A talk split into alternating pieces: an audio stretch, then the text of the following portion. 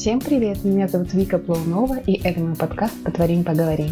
Интервью с творческими людьми как еще один шаг к вашему вдохновению, примеры смелости, успеха и преодоления своих страхов. Пусть в мире будет больше позитивных историй о том, как люди хотят и могут зарабатывать творчеством, даже если изначально был выбран более стабильный путь.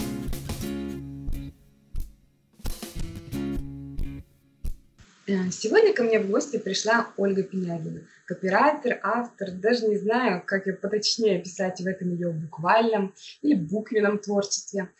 Но вот как я ее встретила на просторах интернета, расскажу. Конечно, через тексты. Но для начала не ее, а Аниты Антоновой, с которой я однажды попала на фотосессию. Она писала очень душевные тексты для своей странички в Инстаграме и беспрестанно благодарила какую-то Олю за ее курс «Пиши, дыши». Я подписалась и узнала эту удивительную историю творческой трансформации. Для начала Оля жила в Перми с мужем сыном и работала главным бухгалтером.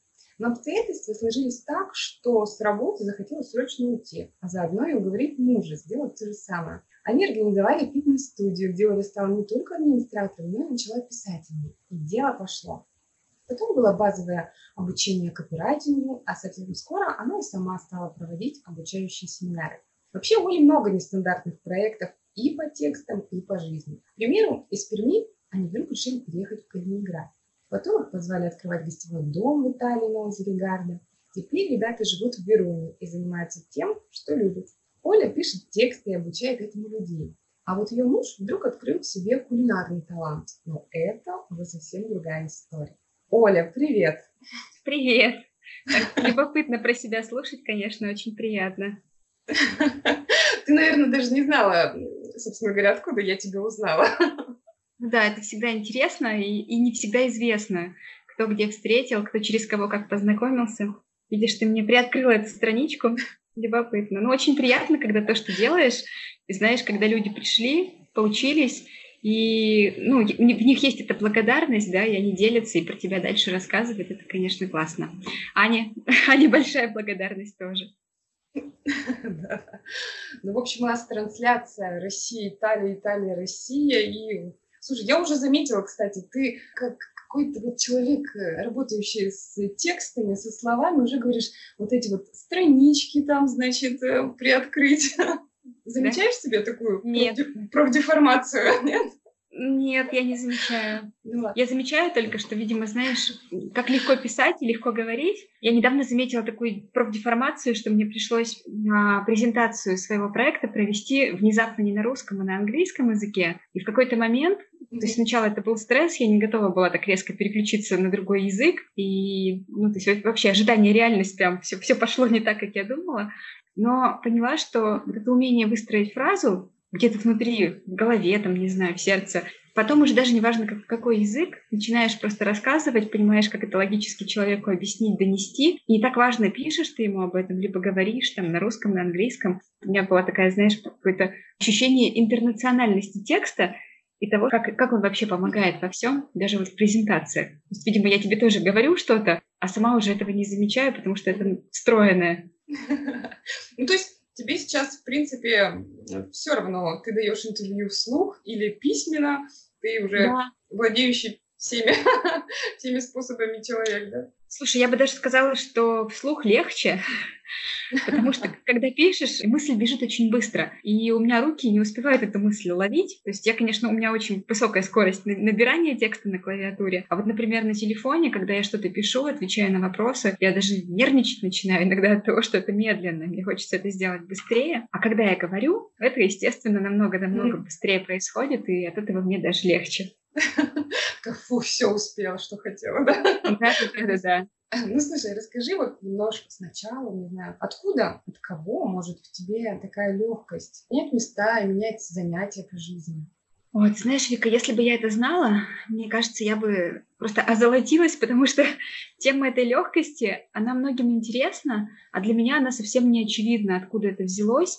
И видишь, легкость, она может как-то людям видна, не знаю, в каких-то моих решениях, в каких-то проектах, но я-то ведь себя знаю со всех сторон, да, и я знаю в том числе и такие нелегкие свои стороны, которые просто почему-то никто не видит. Не то чтобы я их прятала, но почему-то вот все считывают именно одну грань, может быть, это ну, то, что очень на поверхности, да, что людям трудно переехать, а мне легко, что людям трудно сменить работу, а мне интересно, и поэтому я в это иду. А вот то, что как бы там где-то за кадром происходят мучительные мысли, какие-то сомнения, и их не так заметно просто. Не знаю даже, откуда легкость. Видишь, мне кажется, однажды начав, уже потом трудно остановиться, потому что когда я первый раз меняла работу, это было трудно, это не было легко, потому что мне не платили пособие по уходу за ребенком, и делали все, чтобы я вернулась на работу. То есть это была такая прямо жесткая манипуляция руководителя. Он хотел, чтобы я быстро вышла на работу. Я выходить не хотела, я пошла в суд. Мне было очень трудно, потому что в суде меня вообще не воспринимали, с ним общались уважительно, а на меня прямо с таким пренебрежением, что зачем вы пришли. И как бы я после этого поняла, что вот эта вся стабильность и работа на кого-то, она настолько мнимая, что сегодня я главный бухгалтер, а завтра я вот банально не знаю, чем кормить ребенка.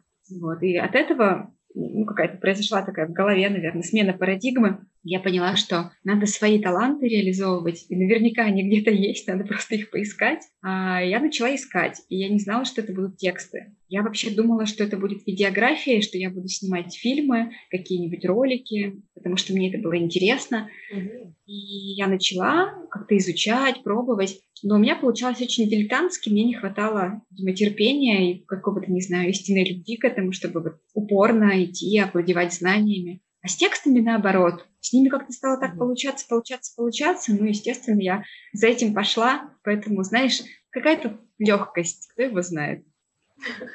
Понятно. Слушай, если рассматривать в твоей работе, да, слово как некий инструмент, что это вообще, как ты его ощущаешь, потому что вот у нас был один разговор недавно, я вот прям как-то увидела, что ты совершенно по-другому слышишь слова, воспринимаешь, пропускаешь. Можешь рассказать?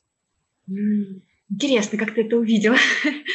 Потому что я, я про это, наверное, не думаю. Но раз ты спросила, я задумалась, и мне первая пришла в голову история, которая произошла пару дней назад, когда мы поехали в супермаркет, увидели упаковку грибов, я понимаю, что это лисички, это русские грибы. И на упаковке надпись действительно «Страна происхождения Россия», и написано по-итальянски название «Финферли». И вот слово «финферли», так оно мне понравилось.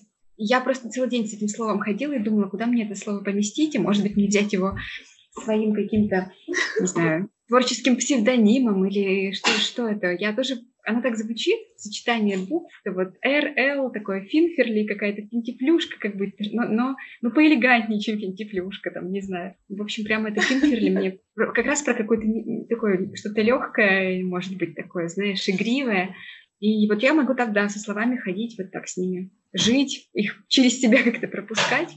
Это, это есть. Ну и, в принципе, когда любой текст пишется, это же всегда, ну, для меня такая игра словами. Я понимаю, что можно одно и то же выразить, подобрав для этого. Вот, сказать, сказать одно, либо сказать другое, либо сказать третье. И даже от сочетания слов рядом, знаешь, когда у нас рядом стоит в каком-то тексте а, духовность, осознанность, легкость, смелость, гармоничность, и следующее слово будет, например, наперсток. И просто от того, что этот наперсток абсолютно ну, никак вообще с этими словами, он из другой совершенно какой-то истории смысловой, помещая рядом в тексте такие разные слова, мы можем внимание читателя как-то пробуждать, чтобы ему не было монотонно среди всей, допустим, такой красоты, да. Ну вот как-то так со словами у меня, что я, я их люблю, перебираю.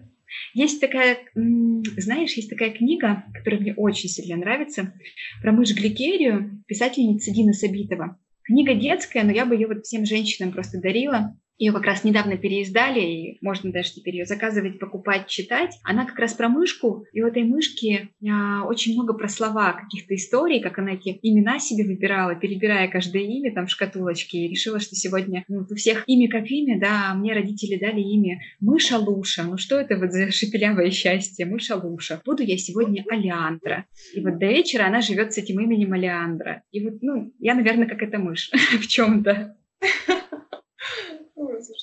Здорово. Интересная книжка, надо посмотреть. Посмотреть обязательно. Она очень такая, знаешь, вот вместо тренингов про э, женское начало, знаешь, как любить себя, я бы вот всем эту книгу детскую бы рекомендовала почитать.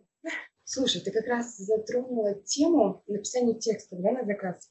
Угу. И меня вот что интересует. Я как человек рисующий, угу. к примеру, пони- понимаю, как это делать на заказ. То есть ты получаешь задания, набираешь референсы, примеры, делаешь эскизы, согласовываешь, отрисовываешь, в принципе, все. Но когда ты пишешь тексты, да, ведь так много вариантов, как можно описать одно и то же. Угу. Просишь ли ты какие-то примеры текстов, чтобы словить волну, или как у тебя это происходит? Я тебе расскажу два варианта. Два варианта. Первый вариант такой классический. Когда ко мне приходит незнакомый человек, который хочет какие-то тексты, и тогда я его прошу, помимо того, что он просто мне рассказывает, какая цель у текста, где он хочет его разместить, есть ли к нему какие-то прямо требования, стилистика текста, то есть ну, много разных факторов, я его прошу прислать мне ссылки на то, что ему нравится, но не выискивать специально, а вот пока он живет эту неделю, да, когда он готовится к работе, вот что-то поймало его взгляд, что-то ему зацепило, что-то ему захотелось купить, например, после прочтения текста. И я прошу мне это присылать. Mm-hmm. И точно так же присылать все то, что вызывает отторжение, что не нравится, тогда у меня складывается за счет этих текстов, присланных мне, я вижу а, то, что люди часто сами не замечают в себе. Ну, это логично, я тоже в себе не все это замечаю. Вот. А со стороны очень видно. Прослеживаются прям такие параллели, да, что человеку нравится, допустим, структурные тексты, человеку нравится, наоборот, что-то лиричное с огромным количеством живописных деталей или с юмором больше вот откликается история.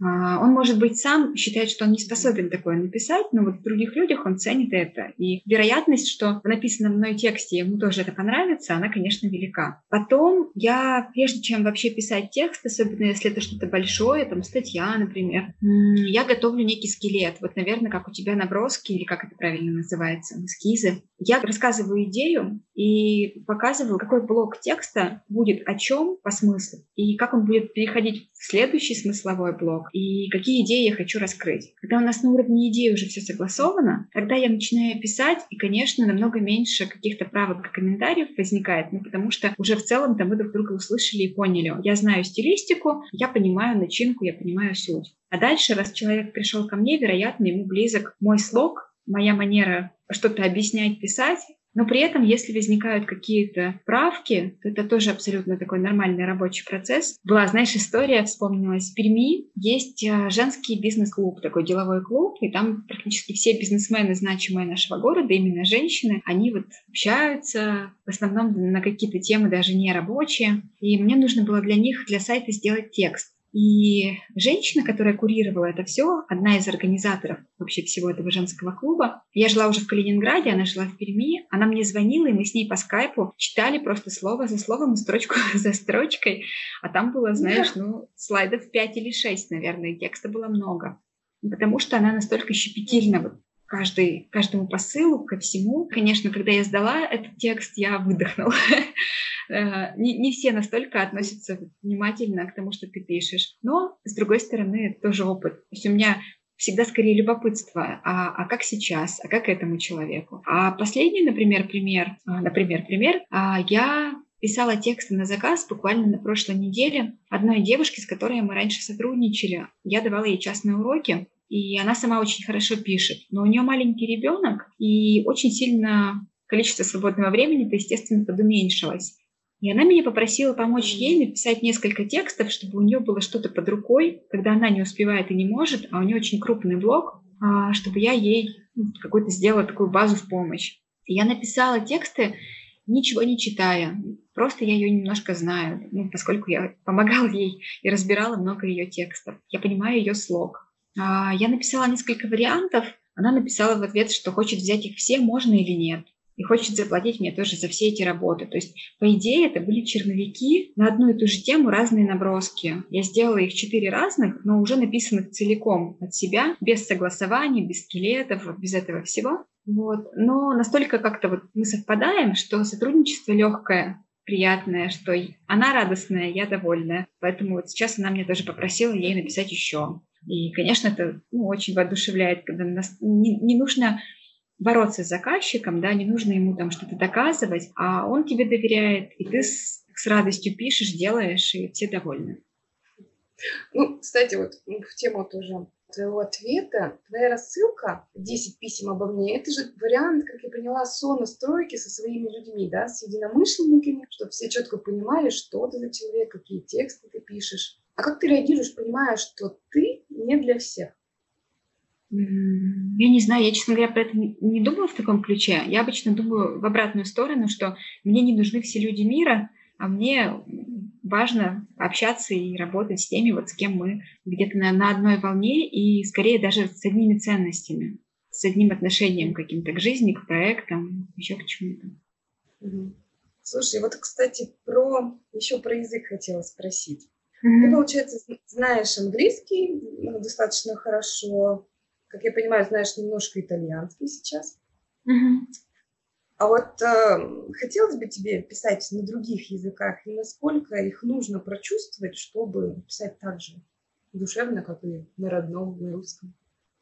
А, ты знаешь, ну вот английский, тот английский, которым я сейчас владею, он все-таки достаточно бытовой. Когда-то несколько лет назад, когда мне нужно было сдать академический экзамен, я его знала намного-намного лучше, да, и тогда я, может быть, могла бы играть словами также, подбирать их. То, что я напишу сейчас, оно скорее передаст суть, но так как в русском вот таких оттенков смысловых я не смогу на английском передать, просто в силу своей неграмотности, аналогично с итальянским.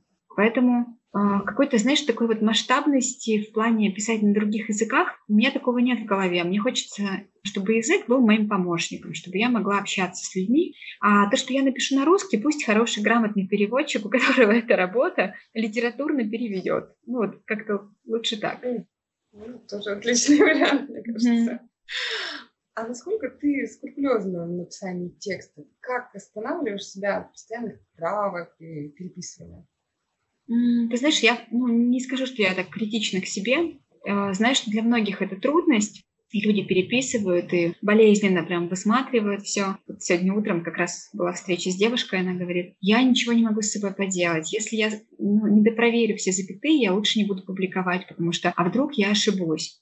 У меня Такого нет. Я скорее публикую, потом увижу, что, что я ошиблась, и подумаю, эх, блин, не, не дочитала, не допроверила. Но это касается именно моих проектов, например, тех же 10 писем, потому что там, ну, я знаю, что моя аудитория, если я где-то пропущу запятую, она воспримет это адекватно, что я человек, который тоже иногда ошибается. Вот. А, но при этом я стараюсь, если я написала текст такой, да, именно для, для своего проекта, я стараюсь его отложить, а, прочитать либо на следующий день, либо Хороший такой способ есть отправить свой текст себе, но на другой носитель. Допустим, я написала его на компьютере, отправляю себе на телефон куда-нибудь письмом и читаю с телефона. И тогда сразу видишь вот где-то опечатки, плюс у меня муж первый читатель всего, что я напишу, и он обычно тоже находит опечатки. Плюс а, люди, которые помогают отправлять письма, тоже читают, помогают находить. Но тем не менее, даже вот эта система трехступенчатое вычитывание, она иногда дает сбой. Ну, как бы бывает, все люди. А другое дело, если я пишу кому-то на заказ,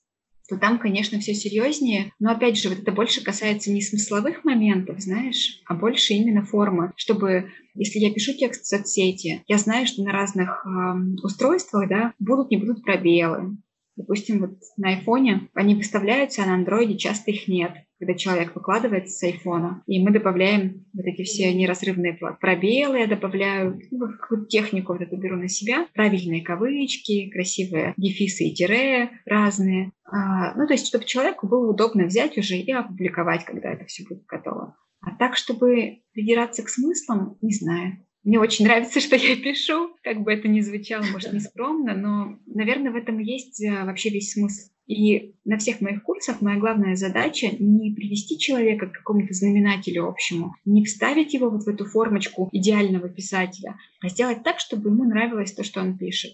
Вот это для меня, наверное, высшая цель. Ну, если я правильно поняла, то сейчас ты немного пишешь на заказ, то есть в основном ты пишешь тексты для своего инстаграма, ведешь онлайн-курсы, готовишь секретный проект с подругой про что-то красивое. Ага. Но я хотела бы еще чуть-чуть вернуться в самое начало, наверное. Как у тебя пришла идея преподавать, вообще вести курсы? Ты как всегда объединяла вокруг себя людей по интересам или вообще что это было? Знаешь, у меня чаще всего идеи мне приносят люди. Приносят и говорят, Оля, а сделай это. И вот эта идея с курсами, я бы сама едва ли бы на нее решилась, потому что я не педагог, у меня нет какой-то методологии, но я практик, и все тексты, которые я писала, самые первые, они все были для нашего фитнес-клуба, они были для тех людей, которые ко мне приходили и видели, как я пишу, видели атмосферу в клубе, хотели у себя создать что-то подобное. И просто, ну, вот мое имя передавали, и контакт мой передавали по Перми, потом пошло по России, потом уже у меня появились клиенты там из Индии, из Америки, это все, ну, русские тоже ребят. А в какой-то момент, когда заказов стало настолько много, что цена, естественно, у меня росла, росла, росла, росла, росла за работу, и появились люди, которые не могли себе позволить обратиться ко мне за текстом. И они пришли и сказали, слушай, ну, а может ты научишь нас писать, как ты? Почему бы и нет? Чем ходить к тебе? А, заказывать тебе эти тексты. Ну, научи нас, пожалуйста. И из этого, в общем-то, родилась идея первых курсов. Они очень модифицировались. Те курсы, которые я делала первые, самые, это была такая попытка все обо всем рассказать, просто вот выдать все, такой перегруз информации. Если говорить про то, как сейчас они у меня происходят, то чаще всего люди говорят, выходя с курса, что мы шли на курс по текстам, а попали просто на курс еще и о жизни, и ощущение, что это какой-то, не знаю, там, какой-то психотерапии прошли на текстокурсе. Видимо, от того, что меняюсь я, да, у меня какие-то новые совершенно тоже в жизни скачки, изменения, и это передается дальше, потому что очень много личного общения. Вот как-то так. Я развиваюсь, курсы тоже вместе со мной модифицируются, меняются. Слушай, я когда готовилась к нашему интервью, наткнулась статьи на пиратский копии твоих курсов. То есть там можно было бесплатно, как я поняла, скачать. Как ты вообще относишься к пиратам, к копированию, к плагиату? Вообще часто встречаешь такое? А, часто встречаю, и курсы, знаю, что очень многие выложены, и знаю, что даже вот последние серии писем про Гарду, которые я писала, случайно, я причем сама забываю вечно свои а, ссылки на страничку, и чтобы найти свою страничку, могу в Яндексе забить там 10 писем про первый год на Гарде. И как-то раз я так набрала, думала, будет моя страничка, а вылезла страничка складчины, где люди скидывались на письма. И это, как бы, знаешь, с одной стороны, думаешь, так интересно, то есть люди видят в этом ценность, да, они вроде как э, думают, что они это сейчас хорошо продадут. С другой стороны, ну, естественно, это вообще такое попирательство каких-то авторских прав. Раньше меня очень сильно это вызывало у меня такую просто бурю эмоций, как они посмели вообще, что за люди такие. И больше даже не из-за того, что они перепродают это, а больше из-за того, что у меня очень дружественная на курсе всегда атмосфера. И как-то я априори на всех людей смотрю, как на таких прекрасных людей, с которыми мне выпало вообще честь удовольствие познакомиться, побыть в одном пространстве текстовом и в пространстве общения. И я очень вкладываюсь в любой курс, отдавая, рассказывая, прочее. Поэтому для меня это скорее как какое-то предательство звучит, когда люди так поступают.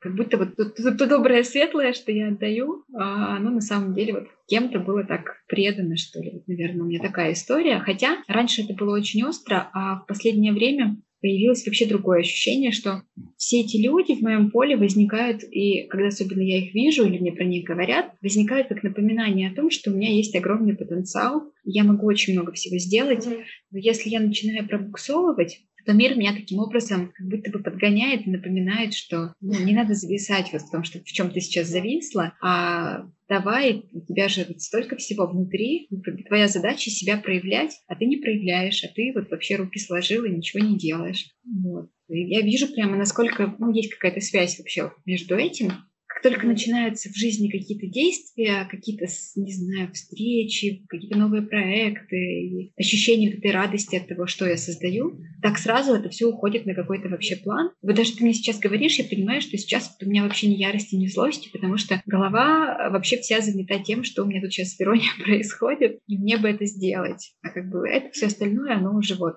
оно уже где-то там осталось. Mm-hmm. Знаешь, меня иногда спрашивают, откуда я узнаю о книгах, которые читаю. Я говорю, что там кто-то порекомендовал, где-то прочитала, где-то увидела там рецензию, не знаю, в журнале. А где находится твой источник поиска хороших текстов, таких, о которых ты спотыкаешься, знаешь, в хорошем смысле, возвращаешься и начинаешь разбирать на части, потому что понравилось? А вообще везде. Вообще везде. Я ну, не делю тексты на, знаешь, там классическая литература это хорошо, а вот в журнале написали это, ну так, на один раз, а, а в интернет вообще не пойми, что там, сколько всяких текстов. Мне просто как будто автоматически включенная такая замечалка, и я могу там, лететь в самолете в каком-нибудь бортовом журнале, а, который выдают в полет, наткнуться на какую-нибудь потрясающую статью. Авторский слог меня зацепит, я начну фотографировать, всем показывать и рассказывать, и вот будет такое вдохновение. Либо последний раз такое было, когда мы поехали в Неаполь к подруге. К нам приехали отдыхать родители на юг. Мы три месяца жили на юге в Италии. Приехали родители, им было довольно скучно, потому что, ну, как бы солнце, море, пляж и больше ничего. И мы поехали в Неаполь просить у подруги книги на русском. Я знала, что у нее точно есть с собой, дать нам почитать. И просто совершенно случайная книга. Но одна из них, попав мне в руки, тоже вот заворожила, даже не сюжетом. Сюжет такой, ну не скажу, что он прям меня продержал в каком-то удовольствии, напряжении. Поначалу было интересно, потом так не очень. Но язык это было вообще удовольствие. Смаковать построение фраз, выбор слов.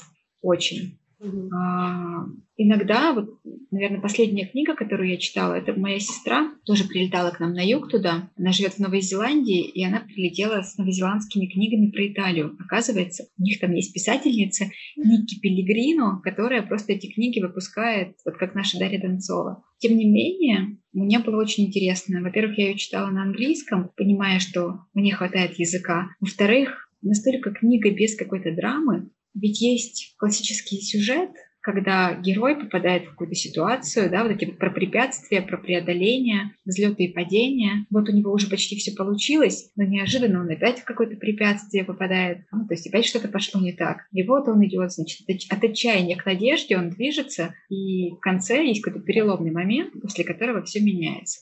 Ну, как-то классическая фабула.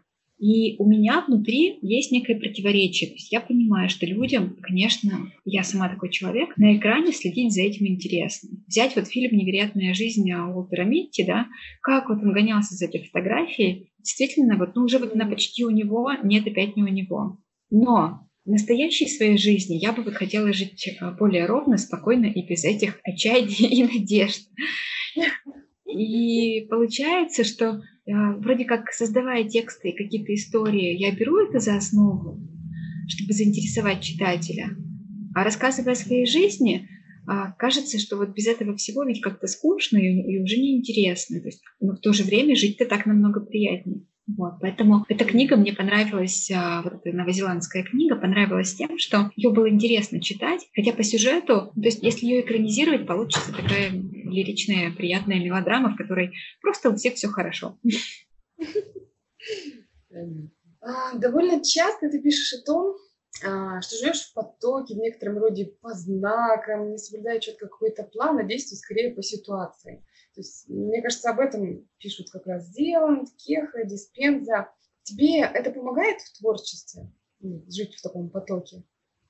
Ну, наверное, это все вообще неразря... неразрывно связано. Если я такая, то я как-то так и что-то у меня возникает идея, я тут же ее реализую, тут же мне кто-то позвонил, написал, из этого вышло мысли что-то вместе сделать. То есть как-то у меня нет разделения, знаешь, что это я, а это мое творчество. Я даже так не называю. Ну, точно так же, как и слово «поток», ты у меня, наверное, в текстах не найдешь, потому что я никак это не обозначаю. Это скорее просто так считывается, может. А, ну, знаешь, банальный пример из жизни.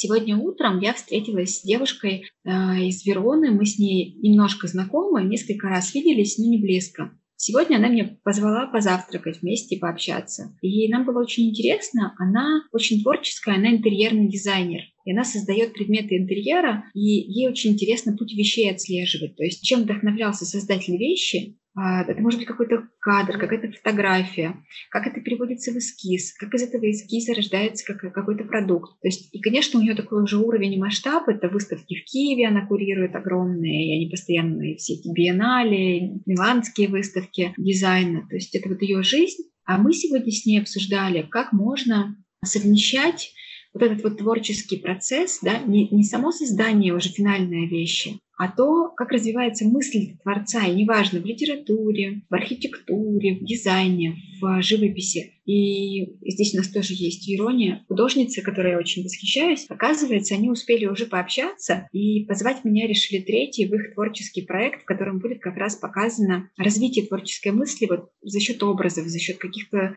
даже не знаков, может быть, а вот просто каких-то эмоций и вообще всего, что одновременно мы будем, отталкиваясь от каких-то мыслей, творить, но каждый в своем ключе, и потом посмотрим, во что это все выльется. Это так интересно, потому что я не называю то, что я делаю, словами, например, ну все, пойду займусь творческим процессом. То есть мне просто не хочется что-то написать. Я поймала какую-то идею. Вот мне сегодня Аня предложила такой ну, какой-то невероятный опыт, такой экспириенс. Конечно, мне интересно, я соглашаюсь, да. А что дальше, как понятно будет позднее же.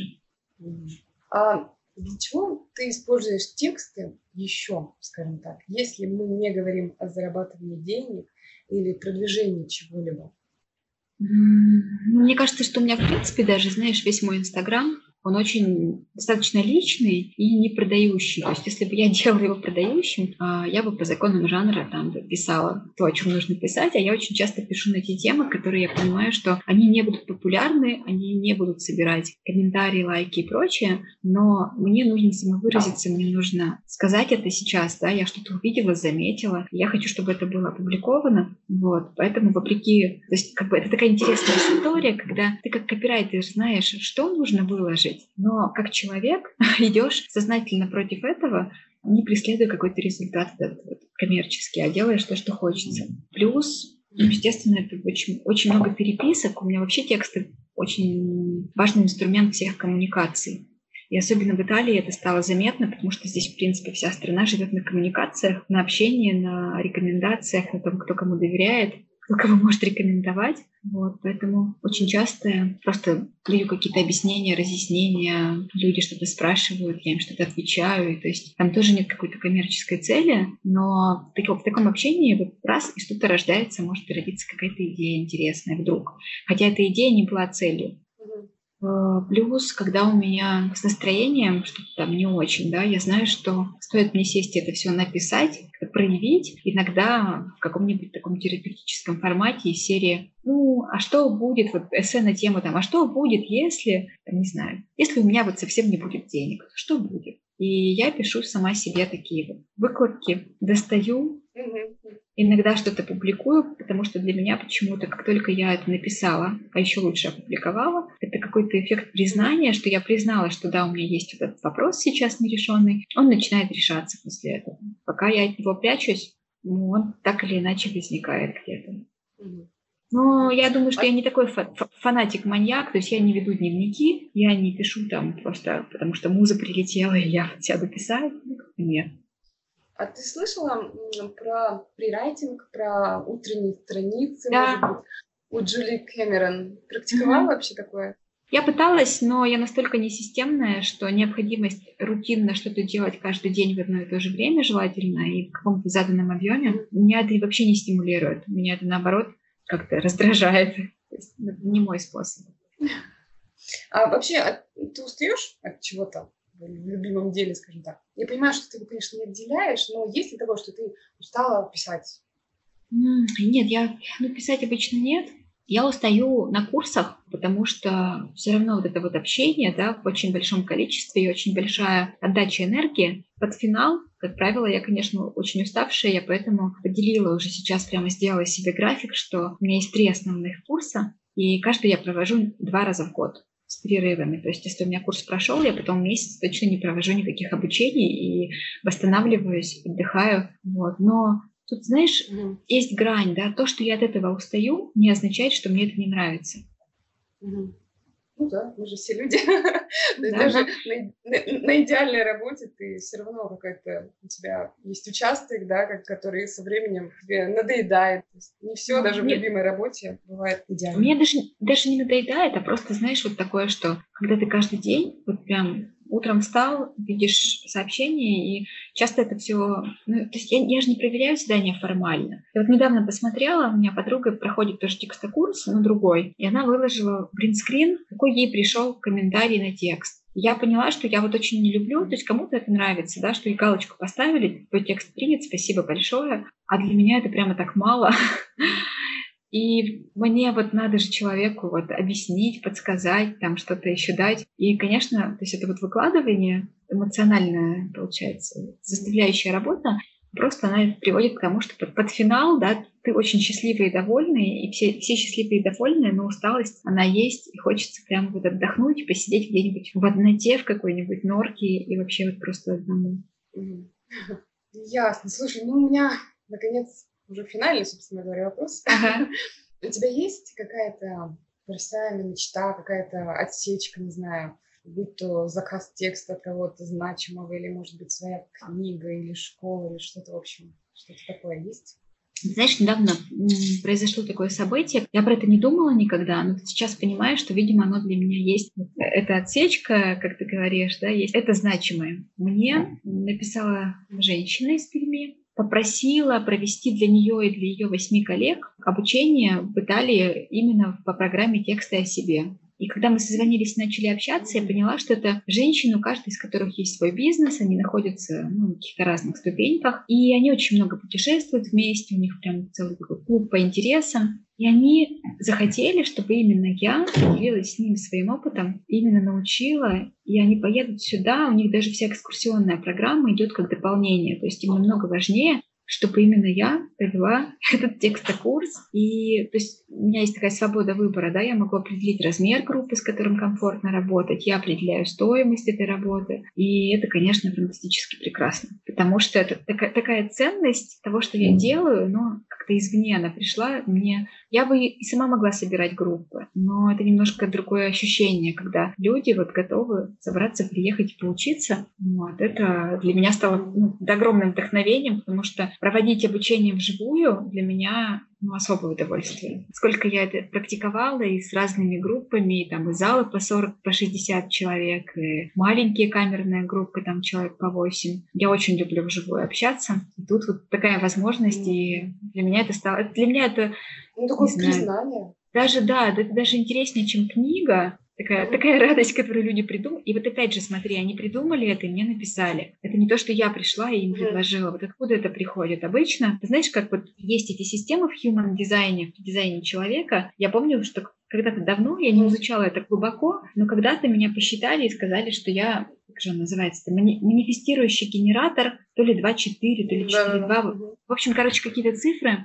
А, что человек, к которому люди приходят с идеями, и нужно поймать, твое или не твое, зажигает или нет. И у меня как бы часто, часто так и происходит, что вот меня попросили провести курсы, меня попросили провести выездной в этот курс, меня попросили писать тексты. Когда я даже не была к этому готова, да, мне сказали, давай ты хакамады напиши, давай для лесовца. У меня глаза по 5 копеек, что я же новичок, я не умею, а меня уже об этом просят. Я просто понимаю, что надо соглашаться. Судьба такая, да?